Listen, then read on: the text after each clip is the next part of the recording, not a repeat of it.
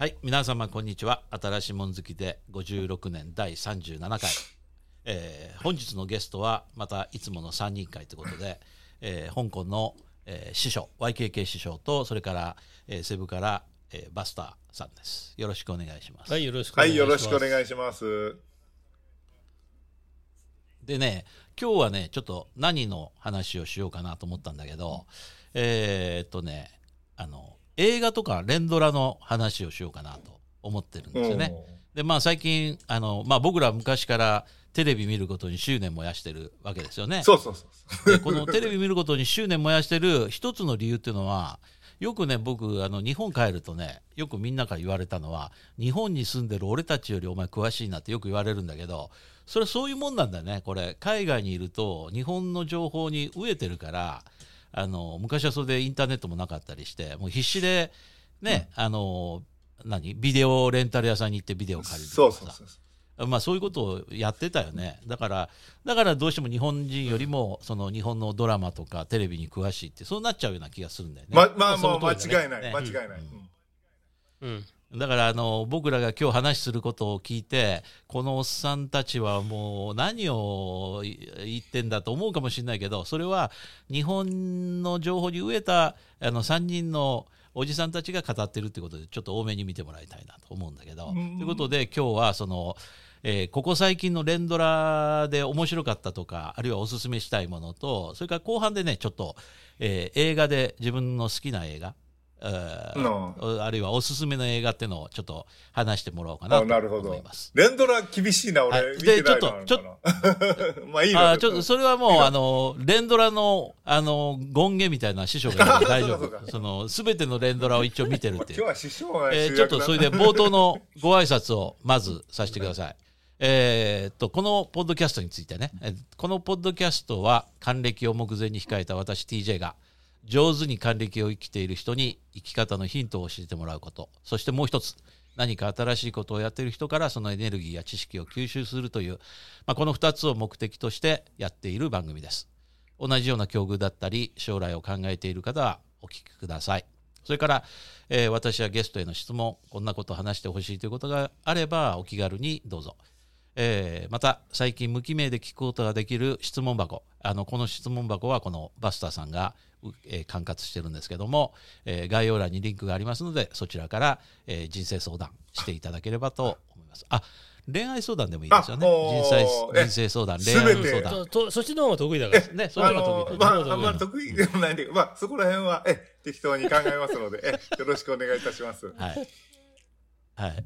ということで、えー本日の、あの、あ、やっぱりね、相変わらず、あのー公開と同時にマイナス3つく現象あ、あるねあるね、あれ。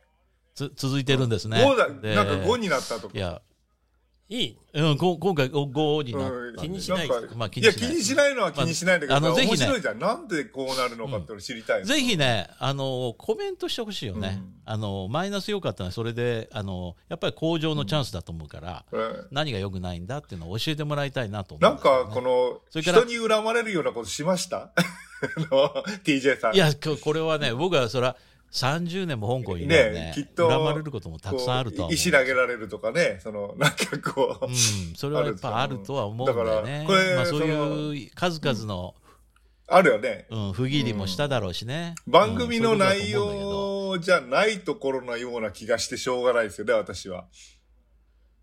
まあそうでしょうね、番組の内容だったらやっぱりコメントしてくれると思うんですよ。ここが良くないとか、長すぎるとかね、もっとお前、テック系のことやろうとか、ね。そう、それいろいろあるはと思、うんすいません。だからずでぜひね、あの、コメントを、コメントをしてもらうのが、この、えー唯一の心の支えですから、そうそうそうあの、どんなこと見て、聞いてるよとでもね、そのコメント一件入れたら、他の99人がどう思ってようが、その一人のために一生懸命やりますから。いや、本当そうだよ。これ、やってる人ならわかる。そうなんだよね。コメントを書いて本くれたら、その通りにやるからね。あの、コメント書いてくれた人の。いや、でもその、でもその気持ち、本当そんな気持ちですそう。そううん。コメント一つがあの、こっちを、豚も木に登るっていう状態にしてくれるんですよね。だから、あの、つまらない、ど、つまらないってどんな、あの、こんなコメントしていいのっていうようなコメントいやいやもう本当にいつもウェルカムですよね。そうです、そうです。うんぜひやあのありがたく思いますんで、あのぜひねお気軽にコメントしていただければと思います。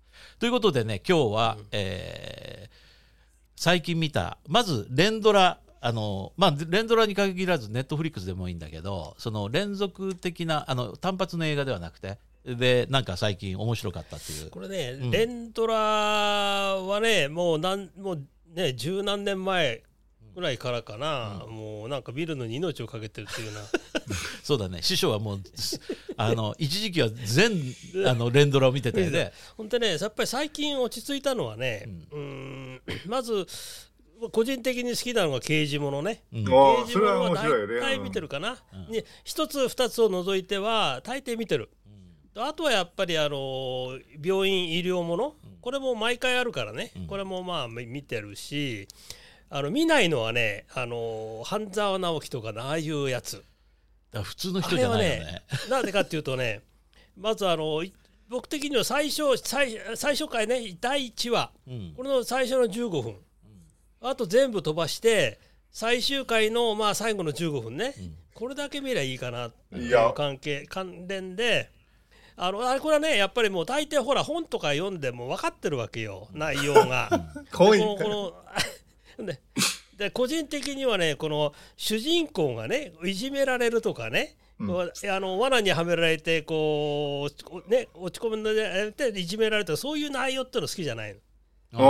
で最後にも決まって逆転して、ね、倍返しじゃないけど、ね、100倍返しぐらいで仕返しすると。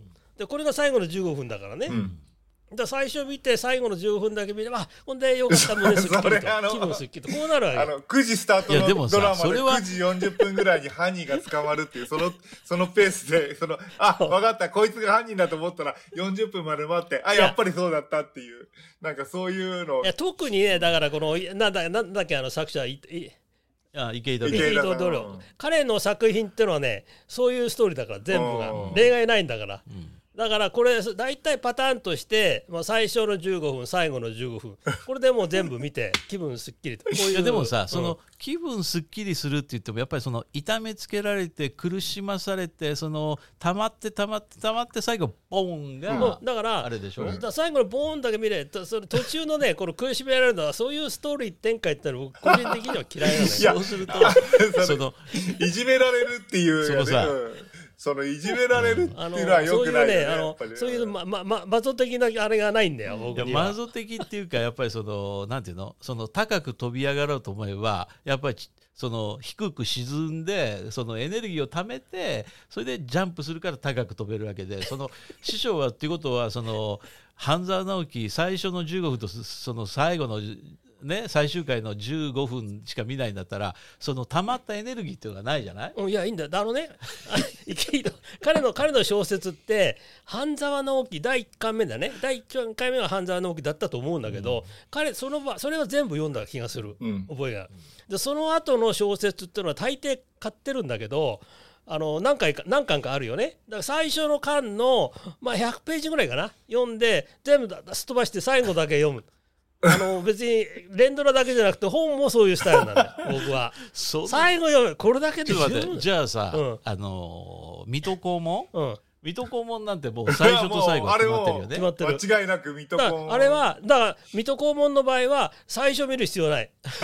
最後の印籠を出す場面。あそこから見る それ最後のもう10分ぐでもやっぱりらいでそのそその町の人がいろいろ嫌がらせされて悪者がいてそいつらを成敗するその瞬間スッとそのスカッとするわけでしょ。そこはやっぱりそのその溜まってるストレスっていうかその溜まっている不満ってやそのストレスいうのは全部そこに場面に凝縮されて出てる師匠師匠やっぱりそれ間違ってますいやっぱりねそれはその間違ってる間違ってる。それは間違ってる。それはねやっぱりねあれはねいじめられるのを見るでしょ。それからやっぱ由美薫そうそうそう。のあの入浴シーンがあるんですよね、でからあの風車の焼き質がさ、あの聞くところもあるわけだ。からあれを全部聞いた上じゃないとやっぱりそのごあのご隠居さんがこう印籠を出すわけですよね。印籠出すに、ええ。印籠のありがたみが分かるんじゃない？ありがたみはやっぱりその溜まって溜まって出さなきゃ。そうそうそうそうそうそう。そうで途中でまあ休みできるのがあのー入浴シーンですから、そこのとこ忘れない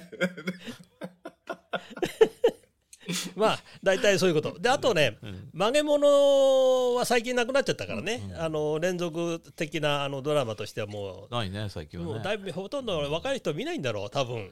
いや若い人見ないけど今うんテレビ見る層ってやっぱり年取ったうん。70歳80歳の人ってテレビ一日中見て時るだろうから。々ねその単発的にねあるのはあるけどほとんどなくなっちゃったね。うん。曲げもんちゃんはねそうだね。曲げもん同好会の会長さんみたいなもんだからねだほとんど見てるからね。だ時代劇専門チャンネルなんてもう。いや、あるね、そういうのね。俺見たことないけどさ、時代劇専門チャンネルっていうの確かにあるよね。うん。もう一日中時代曲げもんやってるから。あすごいわね。でねあとねうん。あと個人的に好きなのはねあの恋愛ドラマ。これがまた不これがまたすごいんだけど。うん。これね胸キュンがねこれはねもう全話見ちゃうねあこれ胸キュンは。胸キュン全話見ちゃう全話見るであの最近はやっぱりね好きなのはあれですよ。なんだっけ亀亀白石萌え？ああ、はいはい。モモネちゃん。あうん。うん。あの、恋はあ続くのなんだっけあのでそうそうそうそう。あれ佐藤健健そうあれうん。よかったね。うん、あれはやっぱり最後胸キュンだね。そうそうそうそう。何あれ何？50歳60歳70歳その3世代全員に響いてるわけだ。こう気持ち悪いね。あとねちょっと何年何年かあれは、あとね何年か前経っちゃうんだけど経ったんだけどあの好きな人がいることっていうのはあったんだよ。ああれほら湘南がモデルで湘南ボーイの私としてはねやっぱ湘南があの舞台のドラマと大抵見るあねなるほど。昔のあの、そうそう。であれよかったねあれも全部誰が出てるやつ？だ名前を言わないでよ。そう俳優をね 俳優がすぐ忘れちゃうんだよ名前を。こういう名詞はもあれうで出てこないよね。この50歳以上の3人なんだ厳しいね、ちょっとね。あれはあの皆さんあのいやあの聞いてる人のほとんど分かってると思うんだけどいや いや、もうあそのの、ええ江ノ電のご極楽寺ね、極楽寺の駅からすぐそばで歩いてってそのうささ階段を登ってった上にレストランがあったの。今はなんかなくなっちゃってるみたいな。そこがドラマでそこにそのパテ,、あのーパティシエとして、あの来る女の子と、でそこにいる3兄弟でやってんだけどね、そこのとのそのまあ恋仲になって、うん。最後にはハッピーエンドと。ああ、いいね。そういうストーリーなんだけど、やっぱ見ててやっぱりキュンとこう胸がくる。うん、そうそれは確かに。それはわかるわかる。わかる。何この70歳過ぎてもやっぱりキュンとくるんだ。くるくるくる。それうん。は一緒でしょ、誰も。ね、死ぬまで一緒でしょ。そうやっぱりこれやっぱり純愛っていうのはねやっぱり訴えるものがありますよ。うん、でも昔の純愛と今のそのこういうドラマの違いっていうのはそのすれ違いがなくなっちゃったね。あのね昔のね昔っていうのはもうもう僕もう50年以上前だけどね、その前の恋愛ものっていうのはその悲劇的なすれ違いで、悲劇的なエンディングっていうのが多かったうん。いやそれもそうだけどその、うん。そういうストーリーでの悲劇っていうのはそうなんだけどそのすれ違いようがないっていうの？今携帯電話があるでしょ？そうそうそうそう。昔は伝言板に書いてその伝言板を見,、見ずに行ってしまうとか。消されたとかね。そういうのがあったそうあったあった。うん。今、消される。そうそうそうそう。今はないよねすれ違いなんてね。意図的にやる以外にね、すれ違いないうんもう本当に。無視する以外ないから。そう無視するとか携帯落としちゃそうとか。そうでもない限りないからそのすれ違いドラマっていうのがなかなかなくなっちゃったね、作りにくいよ今。うん。いやだからそのよくさ携帯電話であの県外ですっていうのあるじゃない？あの今繋がらないとかね、うん。電話あのスイッチが切れてるとか、電池がなくなるとか。そういう形でなんかこうあの増やしていくあのなんですかストーリー続けていくような、いやもうそれもほら 5G、4G、3G とあの電波もつながりやすくなってえー、るから複数複数持ちとかねやらしいやったら7台持そうって。複数端末持って。ありえないよだねから楽天と楽天はつながりにくいんだけどちゃんとあの ローミングして au とかなんかそのそういういろんなことあるみたいだから。いやーびっくりするね香港なんかだとなかなかもうないからね。ない。うんつながらないとこ。香港ってあみんなの香港ないよね。待ち合わせしてる人とずーっと電話で話しながらさちょっと遅れるからさなんて言いながらまあまだ来ないの？俺ずっと待ってるんだけどって言って。ああ見えた見えたって。ああーてか手振ってるの見えた見えたって言って。ほんじゃあまたって。言って切って会うとかで。そういうのが香港の恋愛だから。いやそれよりもさ、最近はその電話で話さなくなったでしょ？みんなこのチャットチャットとかそのメッセージ関係のあれでやってる。だってこの間だってヤムチャでねヤムチャで親子連れがとかあれで6人6人で6人座ってたんで大人が23人であと子供、ん。子供まあその 10, 10, 10歳代の若い世代だよね。ローティーンエイジャーでねこれがだってひ一人とも会話しないんだよ。全部みんなこれでやってんだよ。あのチャットで。あ、チャットでお互いに話してる。そいやそのそのテーブルじゃないでしょ？それぞれにそれ誰かいやそれは分かんない。相手は分かんないんだけど そのテーブルの中でもお互いに会話してるのを見たことみんな全然見なかったの。隣にいたのに。それはちょっとひどいね。それだからそういうだって極端だと思うけど、そういう人が多くなってるね、うん。確かに。確かにね。いや、あの、そのね、これはいいことなのか悪いことなあのかよく分かんのないけど、携帯電話を、その、なんていうの、あの、ご飯の時に携帯電話使うのやめましょうっていう話をするんだけど、近頃レストラン行くと、携帯電話で、メニューは携帯電話であのダウンロードしてくださいって言われるんだよね。でだから、うん。それで携帯電話で見て、そうすると、なんかピロリンなんてこう入ってくるわけですよね、メッセージとかがさ。そうするとそれに返返事したりなんかしてると、みんな、家族全員がみんな同じことやってて、で、お前ら何食うんだよって時に、あ、まだ見てなかった。まだメニュー見てなかったっていうのがよくある。ひどい話だよね。ね年寄りはよく言うんだよねだから face to face であのコミュニケーションしなくなったから、悪いんだとかね、だから少なくとも食事の時間ぐらいはやめろとかね、スマートフォン見るのやめようとか、そういうことを年寄りはよく言うんだよ。言う言う。ね、でその言うことを言うことを聞くことを期待してみんな言うことを聞くように思ってるんだけど誰も言うことを聞かない、ね、だからだからそれだから若い人にとってはその face to face のコミュニケーションってもうどうでもいいんじゃうんないの、意味なくなってるかもわかんないね。なんか。そういう、そう意味がないよね、どうなんだろうね、だからだから例えばそのしあの就職活動就活の、うん。このそのそれを専専専門にする商売なんかあるみたいじゃない？で面接の仕方だとか。別に本当のフェイスとフェイスのコミュニケーションならその都度その都度に話題だって答えなかったってみんな違うでしょうに、だからそういうことをこういうことを聞かれたらこういうそういうことを教えるぐらいだからもうあんまりこの 意味がないんじゃないの？思うんだけどね。なるほまあ、そういうのはあるかもね。のちょっとあのあまりにもそれ続けてるんだけどあのそれで ちょっと脱線しましたね。脱線しましたけどそれでほ他に何かありますか師匠は？うん、あとそうですね。やっぱり連続ドラマはそうですね。僕は大体見るのは警察もの、うん。うん。警察最ものは近警察ものって何？やっぱりいまだに続いてる科捜研の女。こあれ、まだ続いてたのあれ。れは続いていやこの間ね第一作目っていうの見たんだよ。第一作目。もう20何もう30年近く前？いやあのほらあのー主役なすや 沢口靖子さんじゃなかったっけ？沢口靖子さんは変わんないよ。え変わんないよね。変わんない。ほんと変わんない気がするね。30年しか経ってんのに変わんない今見ても顔が変わるいや、もう綺麗な顔してるよね、変わんない。ちゃんとね。黒黒柳徹子も変わんないけどね。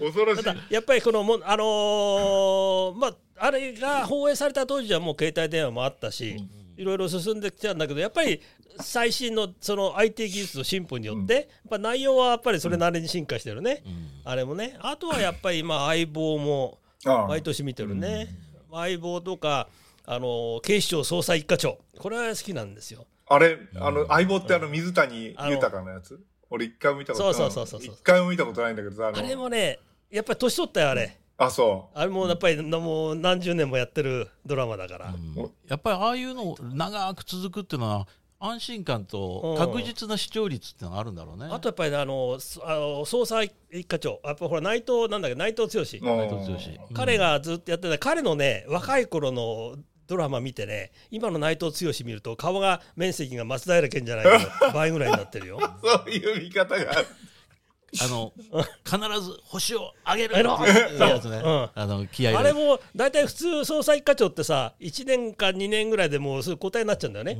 彼も何年やってるの？すごい。すごい。一番一番その凶悪は事件扱ってるけど息が長いね。いや、でねやっぱり、あのけ警察ものやっぱり見ててあ飽きないっていうか。な、うん、そうそうそう。でもやっぱりプロットがね昔のに昔のってのは幼稚だね今見ると、そうだね。うん、こんなプロットでやってたのかと思うようなのがあるよ、うん。今のはやっぱりそれなりに複雑化してね。今のなの。うのん。今の連続ドラマっていうのはその一つその長く最終話まで謎解きされるっていうあのなんか例えば主人公の過去に秘められた事件っていうのが、なあの何かがあって秘密があってそれがその最終話に向けて少しずつ少しずつ回を追うごとに解き明かされていくっていうのと1話完結のその事件っていうこの2つがこうね、あとあるある。あの絡まってるっていうのは今の、だから単発で見ても、まあ、それなりには楽しめるし、連続で見た方がよりよかる楽しめるっていう、うん。そういう作りになってるよね、うん。どんなドラマもね。うん、あとあれだね医療医療関係ねあのドラマっていうのもまあ永遠のテーマでね、医者はあのーやっぱりスーパーマンかと。やっぱりそのなんていうの？このどうしてもその人の命がやっぱりドラマだからね、うん。うん。そうなってるよね。だから医療ものか刑事もの、まあ、殺人事件と、うん。まあ、必ずマねイマイクール、あに必ず現れるねこの2つはね。ね。医療ドラマとはとないよね。ないことはないね。でああとあとは弁護士とかね。ああと弁護士も多い法ね。法廷門という弁護士、法ね、廷門ね。あ、うん。ベリ弁護士は面白いね。ペリー・メイソンになってる昔見てたけどね。昔ベリー・メイソン面白かったよ昔。から前回はあのほら一系のカラスっていうのがあったんですよね。竹野内豊がね。うん。豊これ面白かったね、うん。それからあのあれもスーツもある意味法廷もの。法廷が出てこない法まあそうですね。スーツは、うん。まあ、スーツってあの、日本語のスーツ僕見てないんですけど、あれ、今あの韓国もあるね。う韓国、うんみんな、うんあの、いろんな国のスーツがあるみたいですね、なんかね。韓国版もあるし。そうだよね。日本のあの日本のスーツはもうちょっとなんか恥ずかしくなって見てらんないねちいやもうちょっと。と。オリジナルのスーツ見てたら。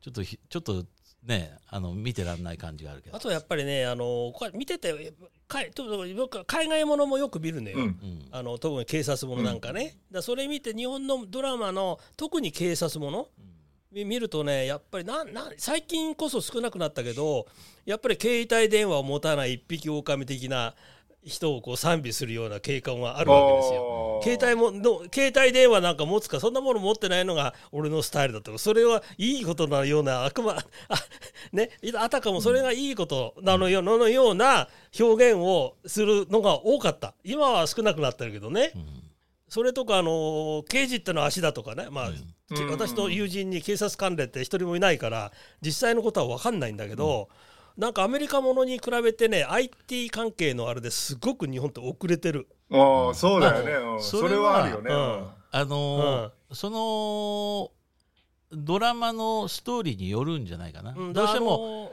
そのストーリーがそういうあの、うん。主人公のその勘っていうかその主人公のその鋭さに注目しようとするとどうしてもそういうプロットにならざるを得ないし、逆にでもあのあれもあるでしょ？その、えー昔キムタクかなんかのあのあったよね？あのアメリカのナンバーズみたいなあれのあの焼き直しだったと思うけどその、えーっえとー、それこそ科科学捜査班みたいなあの特別チームあでそのコンピューター駆使するみたいなあの、うん、あの、た確かあの、ボーンズ、あの、ボーンズを。あボーンズとかあっち。うんボーンズね近かったよね。のは見たね、それ。うん、そうそうそうやっぱり今今の最近特に最近のね日本の連ドラってやっぱり予算カットうん。うん、それはとかそういうことともかくお金をなるべく使わないようなことになってるから特にだから外国海外もののねうん。そういうものを見ると見劣りしちゃうっていうところがまああるかなと思う。感じるね、うん。うんあのそういう意味ではねあのあれが良かったあのさっきのあの恋は続くよどこまで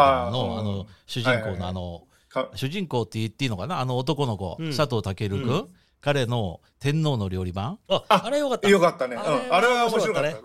天皇の量が。うんあれは本当のもう毎回泣けたね、うん。であれは面白かった。あの天皇の料理番はあのあの佐藤健君も良かったけどあの、えーお兄ちゃんあうん。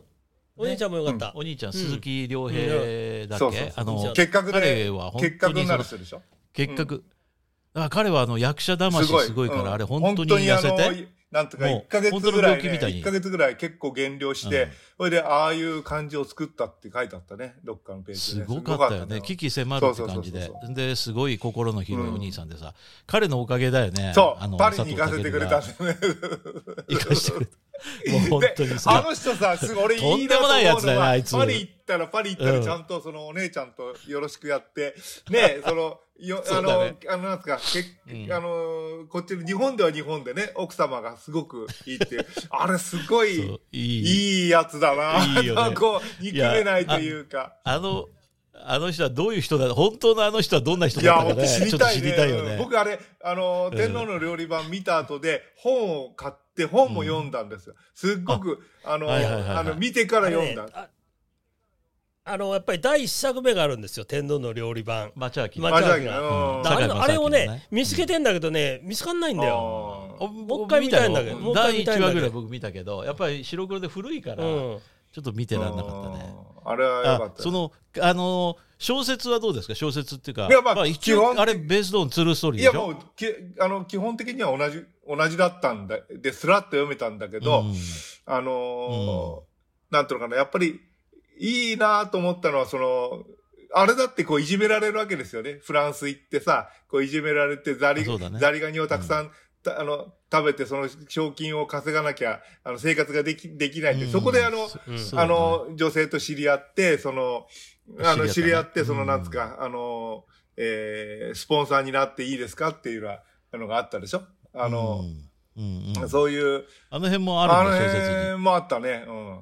だからう、ん。そこら辺がすごく、あの、いい、いいな。あの、あれはちゃんと今でも、あの、えー VCD、VCD じゃない、DVD で持ってて、あの、ちゃんと見てますね。うん。時々見るんだよね。あー。あの、停電するんだよね、こっちは。あ だから、停電した時に。あの辺、うん、そのあのあの時にねそのさっきの話やっぱりほらあの天皇の料理版はすごいお金かかってるあれはしたね、東芝さんのおかげだよまあそうだね、あのロロケもやったしね、うんうん。ロケもあったし、ね、だからその、まあ、最近でも時々その開局何十周年なのか、うん。そういう理由かどうかわかんないけど、うんお金を使うね。お金を使ったやつはやっぱり見応えある見応えある。ある。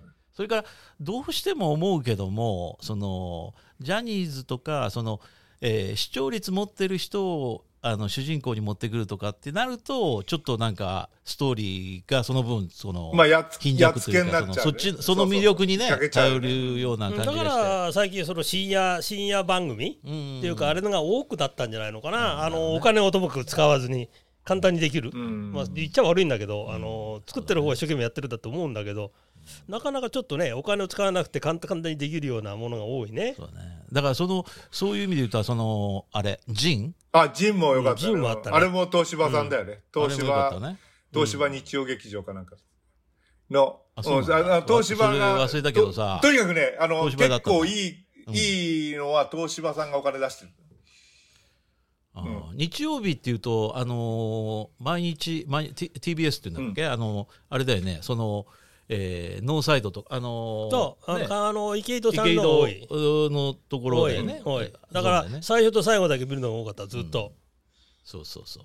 あのーちょっと戻ってここ最近のやつで今シーズンコンクールっていうのはね、何が僕が見てるかっていうと、えー結構見てるんですよコンクール、うん。まずあのナイトドクターって言って昨日のあの、うん。いわゆる月9って言われるやつ、うん。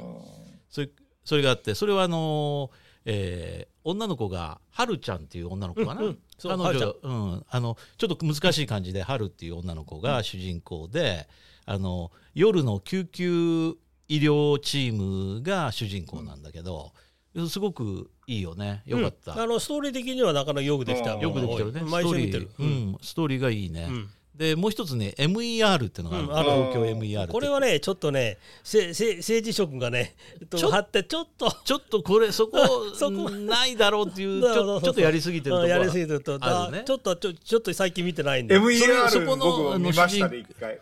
あれは七尾が出てうんそれが七尾が出てるから見たんだけど。そう七尾が出てる。七尾ちゃんが出てるんだけど、そのチームのリーダーがまさにその、えー天皇の料理番のお兄ちゃんだね、はいはいはい、そうですね。お兄ちゃん。は。うん。鈴木亮平さんだね。そうそうそうそう。うんあの、彼すごく魅力的だから、あのドラマは彼で見てるんだけど、ちょっとなんていうかなそのあのねなんかあの人質事件になってその、えー、七尾ちゃんが撃たれるっていうシーンがあったとんだけどそこ、それ見てない。一回しか見てないからさ。あ見てないそこを その前に絶対その窓から顔出してたから狙撃するだろうっていうそのそれないでしょうっていうその ちょっとそのストーリーに若干そのツッコミ入れたくなるシーンが多いような気はするんだけど。リアリティにでも最後やっぱり泣けるんだよリアリねティにかけるところが最後あのうんリアリティに欠けるものの最後にまああの、グリーンっていうののテーマ曲がかかると何でもいいから泣けんだよね、俺は。あの、ミセスはグリーンアップル。あのね やっぱりあの泣けるという意味ではね、うん。最近また何回かで見て見たんだけど第一の子。これはねそれはダメだよ。これはねやっぱりあのーいろいろあったけどやっぱり最高傑作の一つかな、うん。あのうん、あれはやっぱりね大泣きするね。ああのー急に古いね。うん、古い古いんだけどあれはやっぱりねあのご覧になった方もいる多いかと思うけど、ちょっと古いから古いね。もう30何年前の,、ああのドラマだからね。やっぱみんなみんな見てない方は私はおすすめしますね、ーうん。まあ、ユ YouTube に全部ありますから、まあ、あれのおかげで、その、なんていうの？残留孤児のうんあ問題がの僕らのね若い頃って1980年代、70年代の終わりから80年代の初めにかけてはもう毎年1回2回に中国から残留孤児調査団っていうのが、あのーそう。来日してね、あのーおあのー誰か私を見つけてください、ね。やってたから余計思い入れがありますね。うん確かにあったな、うんそう。いそういう話はね、うん。毎年やってたよね。やってた。でもね師匠。ということで、あのーうん、なんていうのかなほら 3B って言ったでしょ？ビューティービューティーとビーストともう一個あったでしょ？あの 3B ってあのえー、綺麗な女の子連れてくるかえーワンちゃんがその夕日に向かって泣くかって、泣かせる、泣かせるっていうかね、その視聴率を取るっていうのには、やっぱり美しい女性を、あの、呼んでくるか、あるいは動物を、その、夕日に向かってワンちゃんが、おーんって泣くとかいう、そういう、あとは、ベイビーだ。その、ベイビーって、あの、赤ん坊の、その、無垢なところを見せて、視聴率を取るっていうか、その三つが感動させたり、その視聴率を、あの、取るっていうやつなんだけど、僕はやっぱり犬がすごく好きなんで、やっぱそのビースト、あの、犬がこの、夕日に見て、わおーんってこう、泣く。あの、遠吠えするっていうと、あの辺でもう来るんだよね。で、い、やっぱりね、いじめられるの僕もやっぱ嫌いなんだけど、犬がいじめられる特に嫌いなんだよね。だから、絶対あれもう途中でもうスイッチ切るもんね。もうこの、こんなの見てられるかって。で、最後、最後どうなったか気になって、また見るとか、いうのあるんだけど、うん。そういう感動するっていうのは、やっぱりそういうものなんじゃないのかな。やっぱり。うん。まあ、ということでね、あのレレンドラっていうのは、まあ、その作られた時のその時代の背景なんかもね、いろいろ関係して、ね。まあどうってことないたわいのないもんだけどさ、そういうの見ててまあ面白いや面白いね。面白いね。うん。あ今昔のやつ見るとちょっと見てらんないって感じがあるね。やっぱりその携帯電話がない、うん。あるっていあうのは、のー特にそのサスペンスものとかまあいろいろもの要するに物語の進行上ね、こんなこと今が今ありえねえなとかいうのは古い映画には多いね。古いやつは。松本清張とかの,、うん。その開局何周年っていうのは松本清張取り上げられるけど、うん。今その現代にやってやるとやっぱりどうしてもその貧弱になっいやちゃうもうズレがどうして出てくるもそれはもうズレが出てくるから。で、あのね、セルラーっていう映画があるんだよね。 cellular phone の cellular ね。うんセセルラー、で、その cellular phone で、その、あの、女の人が、その、あのーやっぱり人質、あの、なんていうかね、さらわれるわけですよ。さらわれて、人質になるわけです。で、人質になって、で、電話の古いやつが、あの、一個あって、その、あのーまあ、それを使ってかけてるところを見つかっちゃって、犯人に見つかって、その電話機を叩き壊されるわけ。そうすると、その、だ、だ、ダイヤルとかその、パッドが動動かないから、その、配線をつけたり、あの、離したりして、適当にこうやってるうちに、ある人の携帯電話にかかるっていうのが、そのストーリーなんだけど、で、そっから、あの、その人に、私は誘拐されてるんだなって言って、その人、まあ、コンビンスして、あの、いろいろ警察に行かせたりなんかするんだけど、それがね、ちょっとね、すごいもどかしいんだけど、どんどんどんどん引き込まれていくっていう、そういう映画があったね。うん。うん。セルラーフォンっつって。あだからそれアメリカねアメリカの映画で、ね。で、あの、うんあとね、あとはあれだねあの日本日本ではちょっともう作らないし作れないところがあるけどやっぱり戦争もんね。あ戦争ものもよあの海外海外のものが多いんだけどね、やっぱり最近見た中ではあの HBO のあのバンドブラザーズとパシフィックとこの2つはこれやっぱ傑作あ。だったね、あストーリー的にねよくできてるあの最近のやっぱり戦争ものっていうのは昔の昔のその戦争はあのアメリカとかどっかのかあの連合国側で作られた戦争ものって日本人をもバカ者扱いに するようなものがおったんだけどやっぱ最近はないね。まあやっぱりそれなりのやっぱりレスペクトを持って、うんあの描かれてるから余計面白かった。あるよね、戦争はね。うん。まあ、戦争ものアメリカの戦争ものってもうベトナムがねまずは。いやまあベトナム戦争ってのはやっぱりどうしても話題が暗くなっちゃうから、だからね。あのーなかなか難しいね。プライベートうライフ、ん、難しい。やっぱり第二次世界大戦ものだね。あのー多いのはね。やっぱりああれか地獄の黙示録。地獄の黙示録も。あれはだってベトナム戦争。ベトナム戦争、うん。そうだね、ベトナムはやっぱり悲惨悲惨なあのうん。内容が多いから。うんということで、あのー連ドラはこのぐらいにしといて。そうだね、うん。えー連ドラはこのぐらいにしてね。じゃあね。そう、えー映画みんなうん。おすすめ映画っていうまあ誰かにそのなかなかこの映画っていうのは自分が好きっていうのと人に見てもらうっていうのはまたねまた違うよね。その人の気持ちどういう時に見たらいいかっていう話かもしれないね、うん。例えばそのえー自分が暗くなった時にこうただただ底抜けに明るいとかさ、うん。あるいはその、えーなんかそういうちょっといやまあ、あれがあるこれはね、もう、こういう時見たこれらいはいね、もうよみたいな、ね落ち込んでる時に見るのは、うんやっぱりロッキー1ですよ。ああそれはそうだ で、あれで、もうそのさそね最後の、その、最後のさ、あの、うんなんていうの、あの、ファンファーレがこうさ、タカタン、タカタン、タカタン、それよりもあれあれだよ。な ロッキー4、ロッキー4だよ。冷戦時代の象徴。あの、ね。あのロシア、ロシアのロシアの、そううんそうそうそう。の、そうそうそう。あれはあるけど、やっぱりね、あのー映画もね、いろいろあったけどね、あの、もし僕はあれだね、やっぱりだ第一番に挙げるのはやっぱ007だね。ああ、ダブルセブン。007はあの全部前作もちろん見てるしなんかうちにもあのー DVD も全部あるような気がするんだけどでね007で一番その記憶に残ってるのがあるのよこれ第5作か6忘れちゃったけどショーン・コネリーから2人目の俳優に変わった「うんオン・ハン・マジェスティ・シークレット・サービス」だった。ああ。4名の確か女王陛下のの007上辺がでこれがショーン・コネリーじゃなくなった初めての、うん。あの007なんだけどね。これじょ007結婚するんだよ中でね。でこれねたまたまね日本にいた時にね、見たんですよ、女の子と覚えてるけど、見た見に行った。銀座のどっかの映画館に見に行った、でこれね当然ほら日本だと字幕が出てくるじゃないですか、僕はあんまり字幕見ないの、うん。ほんでねこれ最初これはいつもジジェームス・ポン007シリーズシリーズのもう常で今出てくるよね。でかっこいいとこが最初できる。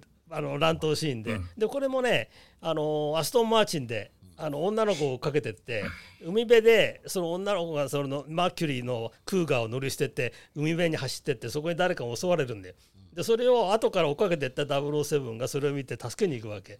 でかっこよく立ち回って助けるわけほんでたす終わった時にこれニコって彼が笑ってね「This never happened to the other guy」って言ったのよ、ね、でこれを字幕字字幕に出なかったの。ああなるほど。だからそこシーンとしてて映画館で俺一人だけゲラゲラ笑ったのよ そのシーンで、ほんで書いてあっいや、た周りから品種いやからったんだけどさ。それあるよね。そういうそうことあるよね。いううんそれあるよ。うん。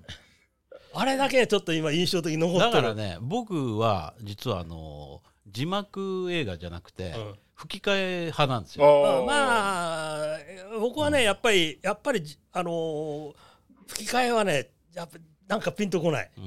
うん、あのなんか合わないんだよね、うん。そうだね。うんわかる、でもやっぱ吹き替えの方が楽なんだよねまあそれは確かにね。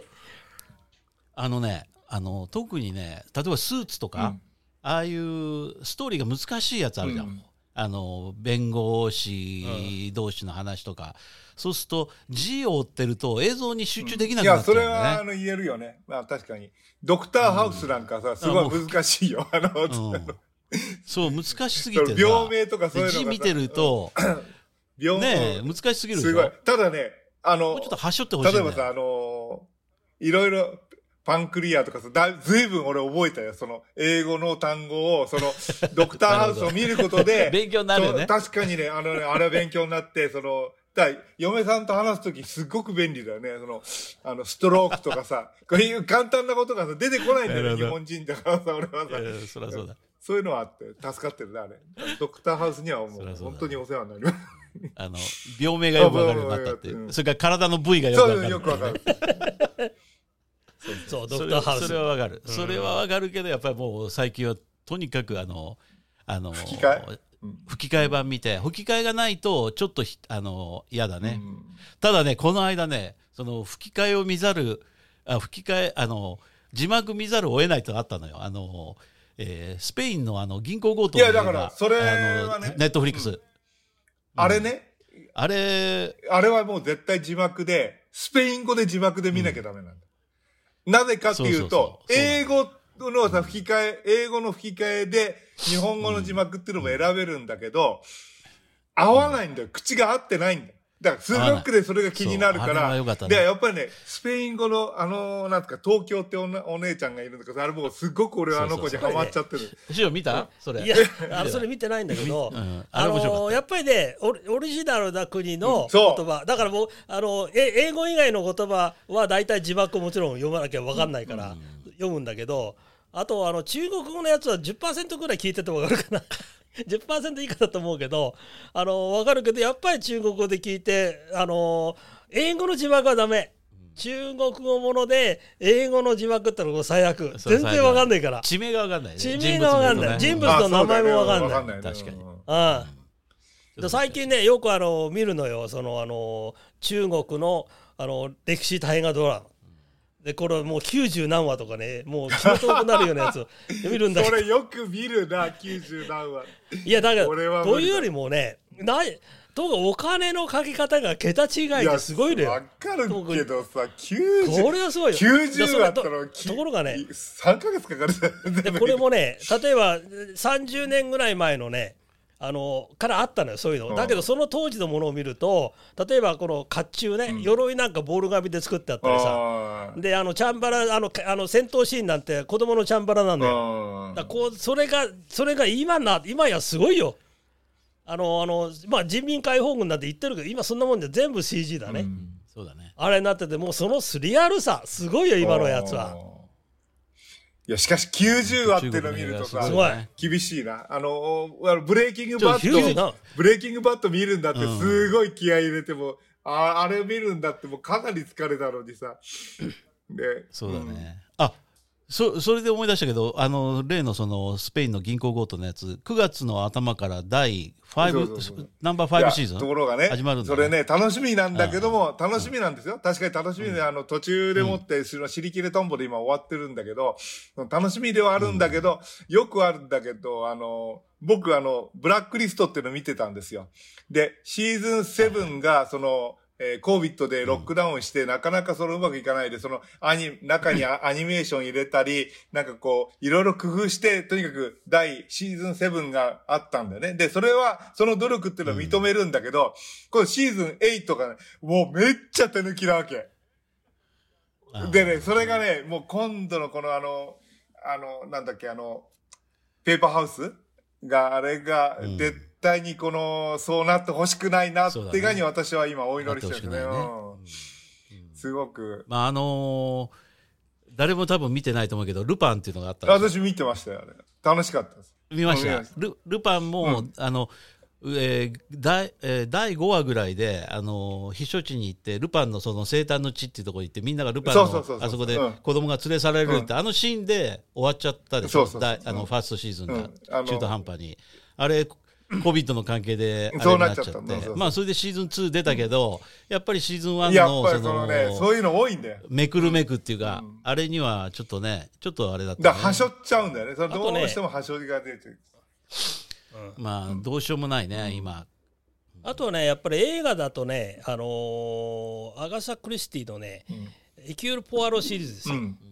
あれのねやっぱりみんな多分ご覧になってる方多いと思うけどあのオリエント急行殺人事件。その、あれもな何作もあったけど一番最新のやつがね傑作中の傑作、ああれ。はねやっぱりみんなみんな見てほしいと思うの、うん。冒頭のねシーンから面白かった、うん。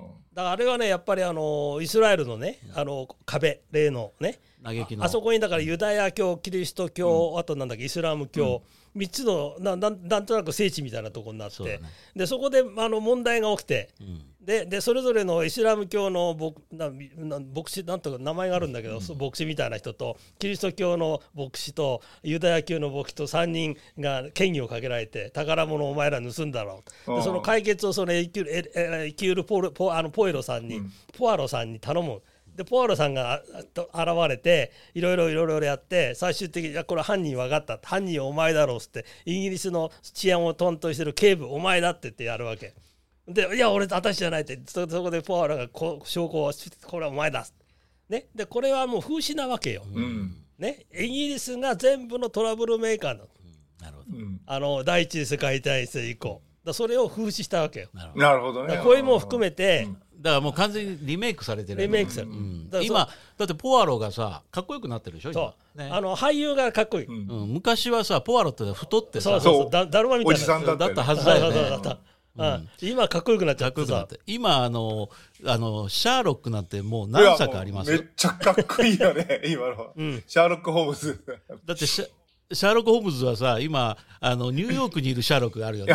あのエレメンタリーだっけ？えーね。エレメンタリー。エレメンタリーねあれがあるでしょ？あれのあのかっこいい人がシャーロックでしょ、それからあの、えーなんだっけ、えーカンバーバッチがやってるあの BBC のシャーロックもあるよね。あ、それ見てないな。あのあ見てない、あのあれも原作に近いんだけど現代なんですよ。だからその、えーストーリーとしては全部原作をモチーフにしてんだけど全部その携帯電話も出てくるしそういうあーあれなんか見たな、なんか見たな。うん。あなんかちょっと覚えてる。うんででそのポアロさんの最新作、でこれあのナイル川殺人事件デス・オブ・デス・オブ・ナイオってこのこれがねもう封切られてるんだよ。例のコロナのあれで映画がなかなか出てこないんだよ。もうで終わってるんだけど。もう今どっかでやってると思うんだけど。いの？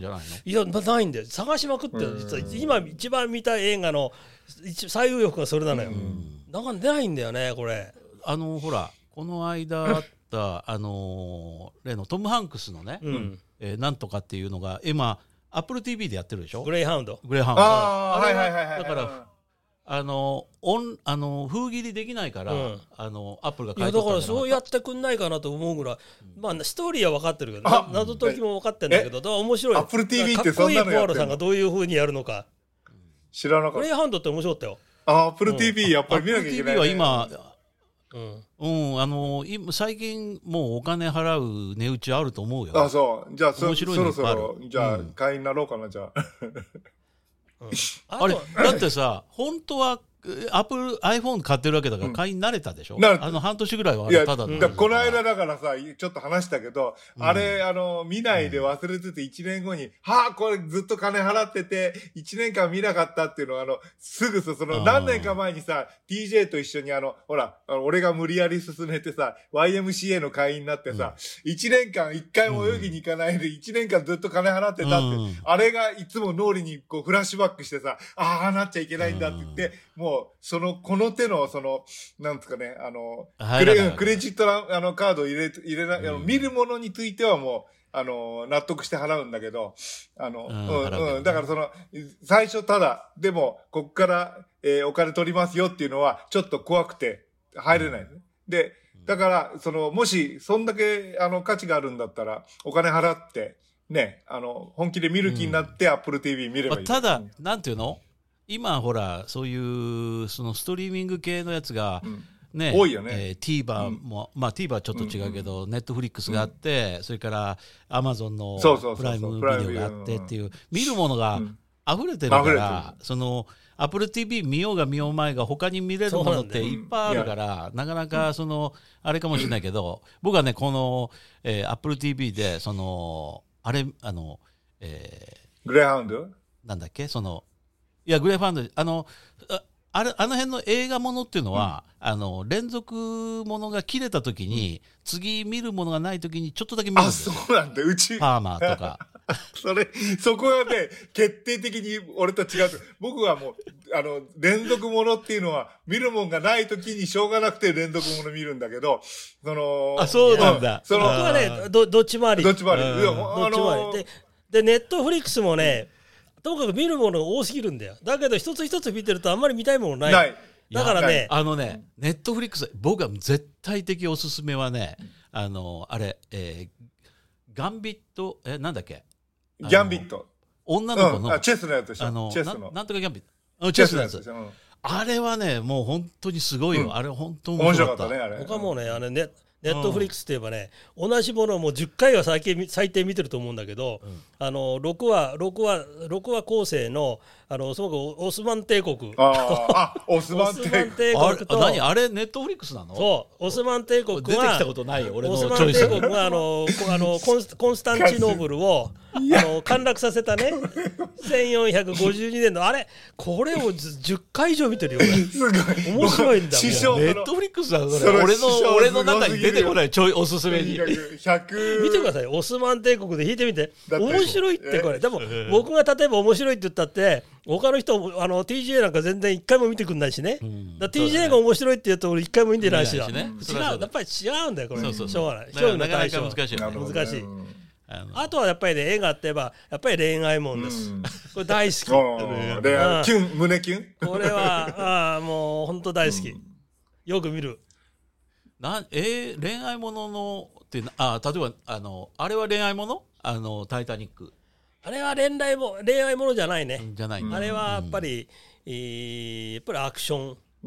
アクション。アクションアクションじゃないでしょ。デアデアデカップリのあれ見て絶対あれアクションでしょ。アクションじゃないよ。アクションだいやってないよ。あれのあれやっぱり主題歌はあの私の持ち歌ですから カラオケの、はい。それは知らない。それはそれは知りたくもない。よ いやあれは好評。絶対好評なんです私のやつは。そのぐらい「タイタニック」うんあれはちょっと恋愛ものと違います恋愛ねものじゃないんだ、うん。恋愛もんってなんだ？じゃあ恋愛ものって言えばねあの最近見た「ユーカットメロ」とかね。ああ、あれも恋愛もんですよ。トムハンクスのね。うん。とそうそう、うん。あれなんかやっぱり恋愛もんですよね。うん。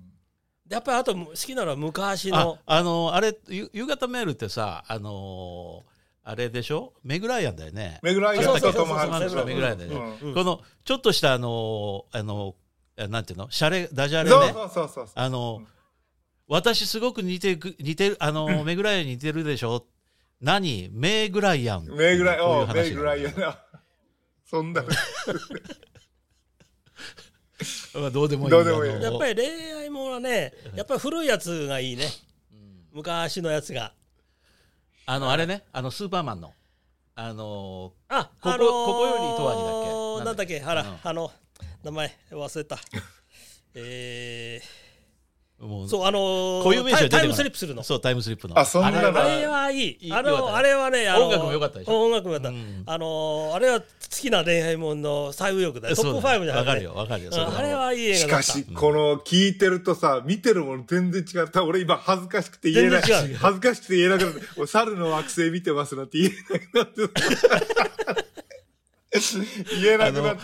あのこういうえ？なんか映画言うときにさ「トップガン」とか言うとなんかちょっと恥ずかしさがあるよね。いやなんだろそれはさ、トップガンはまだ恥ずかしくないけどさ、いや、実は俺、ジュラシック・パークずっと見てるんだとかさ、言うとさ、結構、いや「ジュラシック・パーク」いやはいいよ、ね、そのね、ジュラシック。ジュラシックパージュラシックシリーズ全部見てるよ。いや。そう。それからあの、うん。バック・トゥ・ザ・フューチャー」いや、そあれ？やっぱそうです。りそのあの、ジュラシック・パークはね、俺ね、その、場面でさ、あの、なんていうのかな、あの、えー、ジュラシック・ワールドっていうやつがあるんだけど、あれに、その、その、トライアンフのスクランブラーオートバイが出てくるわけですよ。あの、その、恐竜3頭と一緒に、その、おあの、なんつか、あの、なんつか、あの、でかいやつを追いかけるときに走るんだ、逃げるんだ。あの、いや、いや、うん追っかけるために、その、あの、追っかける方追っかける方で行くわけですよ。で、あの、その、それがあの、それを見てね、あ、これはもうこれに乗るっきゃないって言って、それで同じ型のバイクを買ったっていう、その、アホあアホさ加減が、いいね。うん、その、あるんだけど、あそういう、まあ映画にも結構ね、あの、毒されてますけどね。え僕はねこれかんあのこのこの話しようと思った時にね、まず見てほしいなと思ったのはまずはね、ゴッドファーザーね。えああ、ゴッドファーザあーね。れも名作だったね。やっぱゴッドファーザー作はその映画うのん名作中の名作だと今でも思うし、いこさ見てもね最近見てもやっぱり古さ感じないよね。感じない。もう今ね最近の映画見ててその僕はちょっといあの気になるっていうかその違和感を覚えるのはその例えば医療ものね、うん。でこういうシーンあるでしょ。例えばそのあえーその医者同士の会話なのにあということは、えーす軌道を確保するためにこうこうこうですねとかっていうその説明だシーンがあるじゃんそれ、まずいんだよね。それは医者と医者で話しちゃいけないんだよね。医者同士だったらそんなこと本来会話絶対ないよねそうそう例えばそういうことってそれはあの視聴者向けだから視聴者向けだよね。そうんということはそれって無理したストーリーを作ってるってことになるよね。うんそうそうそうあのゴッドファーザー見た時にもうとにかくびっくりしたのはゴッドファーザーってじゃあゴッドファーザーってどういう人っていう話があるじゃん？そのえーあの名付け親から始まって、まあ、ゴッドファーザーが本当に名付け親かどうか分かんないけどゴッドファーザーあの結婚息子の結婚シーンあ娘か。あの結婚シーンから始まるんだよね、あのそれですげえパーティーで。でいろんな人が来てあの後ろの部屋で奥の部屋でこうキスしてこう腕に。そう。そう。そこから始まるでしょあ始まる。あの時にあのエピソードっていうか昔話とか今の話頼み事をする時にどんどん彼のあのー After you set up your contact information.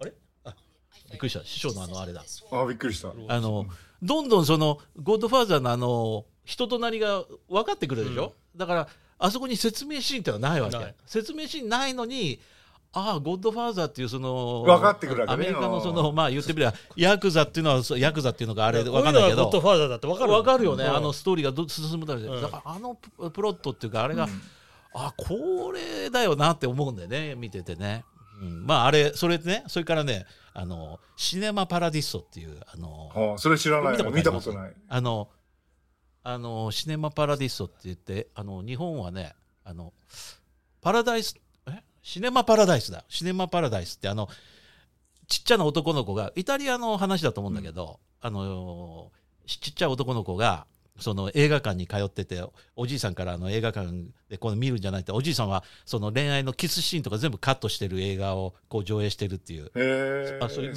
たことない。あこれね絶対もうあの音楽も絶対聞いたことあると思うんですよ。あ、のシネマパラディストのこのテーマの音楽これはもうその音楽としてあのなんていうの？太陽がいっぱいの音楽誰もが知ってるように、うん。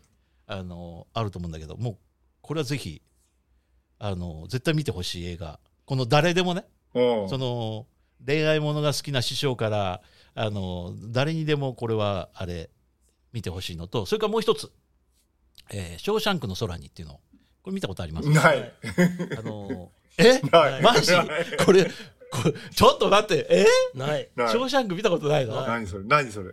やあのショーシャンクはこれねあのある生真面目な銀行家が、その妻殺しを理由に逮捕されて、うん。牢獄にぶち込まれるわあ、けそれ、とで、無実の罪で、ね、逃亡者じゃないの？違う。そういうね もうそれそういうストーリーをもう聞いただけで見ない。見ないよね、うん。でこれねこれとにかくよくあのすごい面白いんだけどそのでそのその人がその牢獄にぶち込まれるんだけど最終的にそ彼は脱獄するんだけど、そのその時にぶち込まれた後にそのもうとにかく生真面目にそこであのいろんな周りのやつとかそのあの看守とかが悪いやつがいっぱいいるじゃない？そうあいう、まあ、アメリカ映画の典型だよね。うんそのそういう人たちもあの例えばすごいその真面目でな人だからあのこの囚人たちのために図書館を作りましょうって、うん。で本を買いましょうっていうことをずっと政府に対して嘆願書を書き続けてね。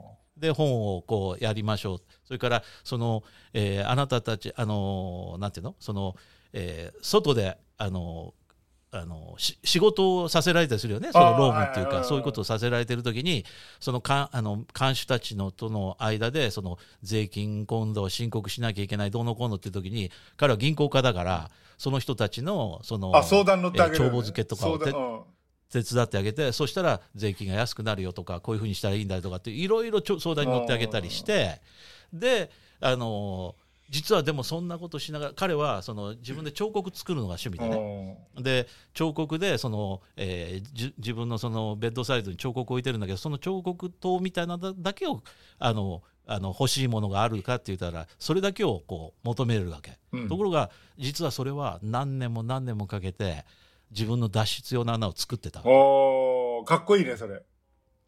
なんか、いいね。でその脱出用のそそそそれで終わらないのでそのそのそこから始まるこれもうネタバレになっちゃうから、もう絶対これはね見てほしい。ショーシャンクは、ショーシャンク、うん。ショーシャンクね。あうん。うん、ちょっとメモしとく。あいいです。僕はね、うん。あのどんなあれでもねすぐ皆さんほらネタバレだから言うなとかうんうんうん言うじゃないですか。僕は全部教えてほしい。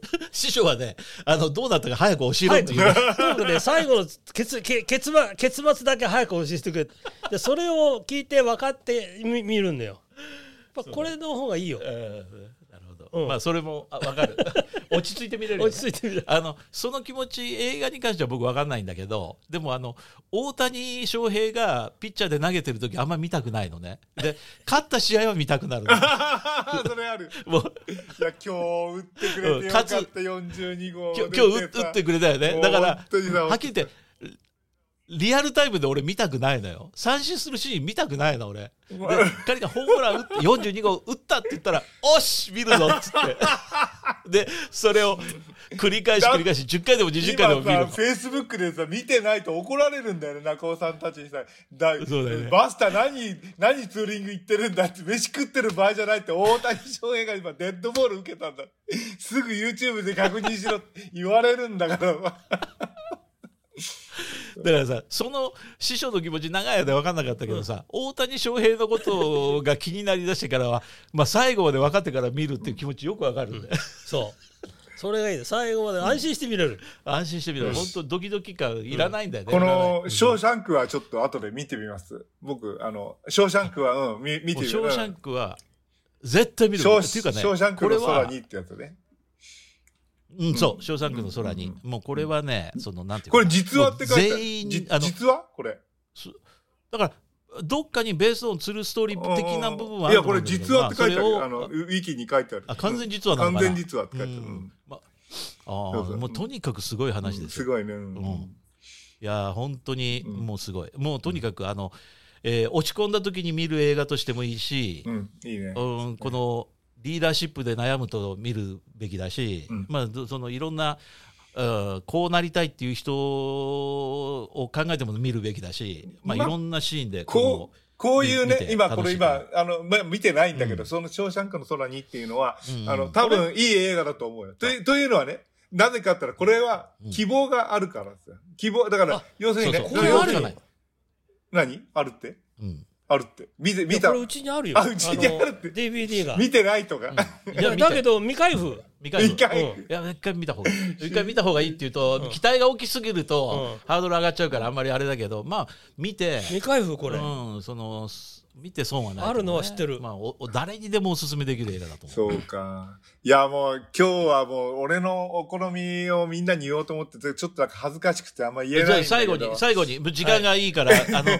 バスターさんのお好みを最後に聞いぼて僕はねあの、一つ気に、気に入ったらば、あの、男と女とかさ、その、あの、えー気に入った映画をね何男と女はあのこれも傑作何回も何回も見るわけですよ。何回も見て、それも細かいところをずーっと見続けるのがすごく好きなんだけど、あの、近頃の映画で言うと、その2009年に、これ3回目、あの、なんか3回作り直された映画なんだけど、あのおーーそのさ、あの、サブウェイ123っていうんだけど、放題はサブウェイ123激突って言うんだけどね。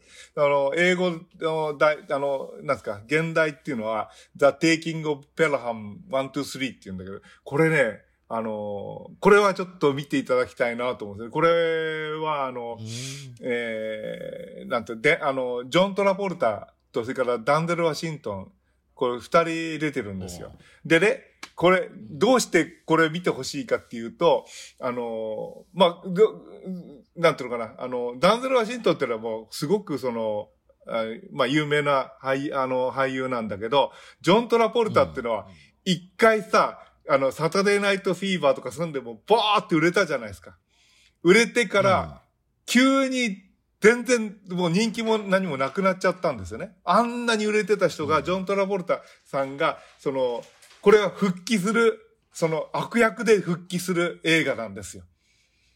で、うんその変わり方が、すっごくね、いやらしいぐらい、その、彼はこの映画にかけてるっていうのがね、こう、あの、画面から出てくるぐらい、その迫力がある。で、ジョン・トラポルタってなんか見たような記憶記憶があるな。いや、これはね、でね、そのね、僕は見てないこれね、これのあの楽しいところっていうのは、ジョン・トラポルタっていうのは、もういろいろプランして、この、あの、まあ、地下鉄を乗っ取って、で、その乗乗客を人質にして、あの、市から、あの、えー、身代金を取るっていう、そういうことでやるんだよ。で、ところが、その、ダンゼル・ワシントンはモーターマンで、あの、モーターマンってあの、なんていうのかな、えー、なん、ななんていうの、うん。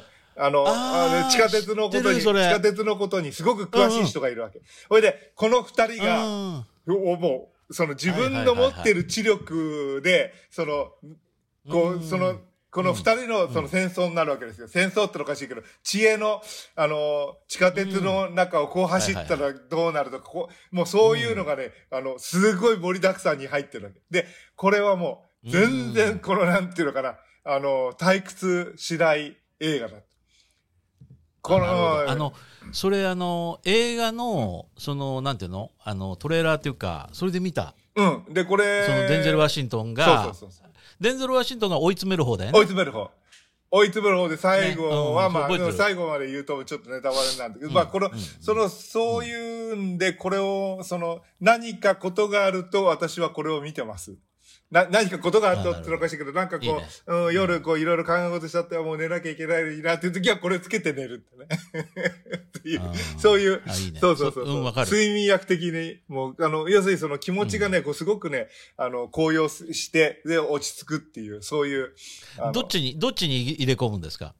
トラボルタサイドいか？やあのねデンゼル・ワシントンサイドもちろん、その、まあ、普通の人は、こう、ダンゼル・ワシントン、もう間違いなくその、感情移入する。僕も最初はそうだったんだけど、うん4回ぐらい見てるうちに、だんだんだんだんトラポルタちゃんに、あの、なるほど、こう、引き込まれていくっていう。これね、これ二人、うんこの二人はね、やっぱりすごいと思うね。この、トラト、トラポルタっていうのはやっぱり役者として、もうこれ、これでいかなかったらもうダメだっていうのがもう本当に見えるから。それくらいすごい映画だね。うんだからそれは結構ね、あの、いやそれ見てえーぜひあの、サブウェイ123激突っていう放題出てますけどね。テイキングオペラン1、2、あの3。覚えてるええ。これあの、ぜひね、見て見なかったけどうん見てみますうんうんあとね、テイキングこれね、フェルハン1、2、3ね。うん、そうそう。でね、これね、TJ の。それ何で見れるかね？ないかいや、これあの、あれで見れるあと見つけてみるあの、いやいや、うん探あしてみるよのーなんだ、ネットフリックスにあったと思うよ。あったうん、ネットフリックスだと思います。ネットフリックスにあったと思いますう。んうん。で、うんあの、すごく、えーこれは、その、あの、TJ があの、あれ作っあの、なんですか、時々ドローンで、あの、ドローンの、あの、カットをいろいろ工夫してるけども、それのカットの参考にもなると思う。最初の、あの、なんですかね、イントロダクションのその、絵作りなんていうのは、これはすごく、あ音楽とシンクロさせて絵が動くんだけど、それもかっこいいし、それからちょっと、あの、まあ、ラップ、あんまり我々ラップなんか使わないんだけど、あ、すんごくかっこいい。あの、なんですかね、えー今見てもすごく、あの、うんいいな、かっこいいなって。で、これね、3回映画化されてんだよね。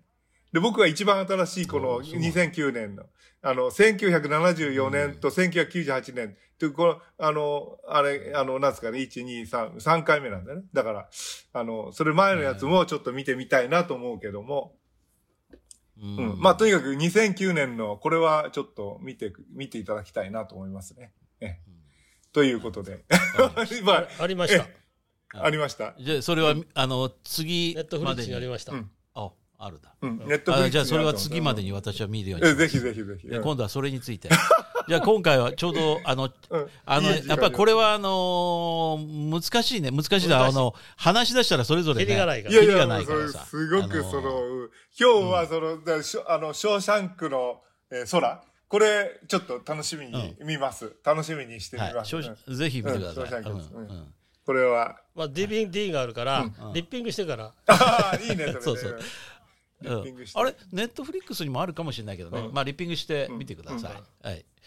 えーということで、まあ、あのこのお今日3人の,、うん。あの50、60、70代の 人たちの映画の話だから、若いあれとはちょっと違うと思うけど、うん。あのーえーなんていうの？見て見てるとかね、あのー共感したとかちげえだろうとかもっとこれが面白いとか、いろいろあったらぜひコメントでで教えてほしいそうですね。だね。うんそれから、えっと、バスターさんのあの人生相談、恋愛相談、人生相談ね。えーえ引き続きそうそうそう。えー受け付けてますのまず第1回あのいただいた会回答はね、会社の、あの、お仕事の話でもいいよね。お仕事の、あの、ご相談でもいいですよって。うんあそうだね、あの中国であの工場を建てたっていう、うん、まあ、あの、それもだけど、いえー経験がね、うん一番最初の方が、そういうやっぱりその、あの、うん仕事についての、なんか、まあ、悩みというか、えーちょっと聞いてみたい。うん、あの、別にそんな肩肘ね、あの、張らないで、軽く、ちょっと、これどうよ、い的な。や我々うんのこんだけの会話聞いてする人が肩肘張ってくるわけない。あ、なないよ。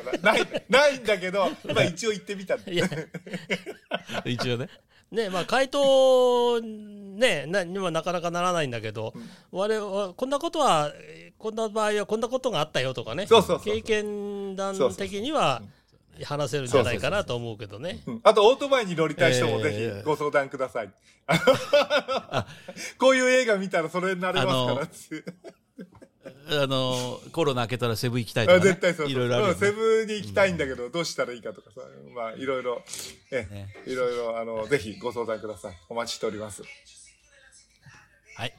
ということで、はい今日は、あの、はいおありがとう二人ありがとうございました。ありがとうございましたそして、きあの、もし最後まで聞いていた、いただいた人がいるなら、ぜひ最後まで聞いたぞとかね、その一言でもいいで、ね。峰藤子さんもね、あの、いただけると嬉しいまだ聞いていただいてると思いますけど、もうすいません、本当にね、こんなくだらないですね。はいということで。ということで、えー、今回はこの辺で終わりたいと思います。はい、ありがとうございます。はい、ありがとうございます。はい、それでは皆さんさようなら。また。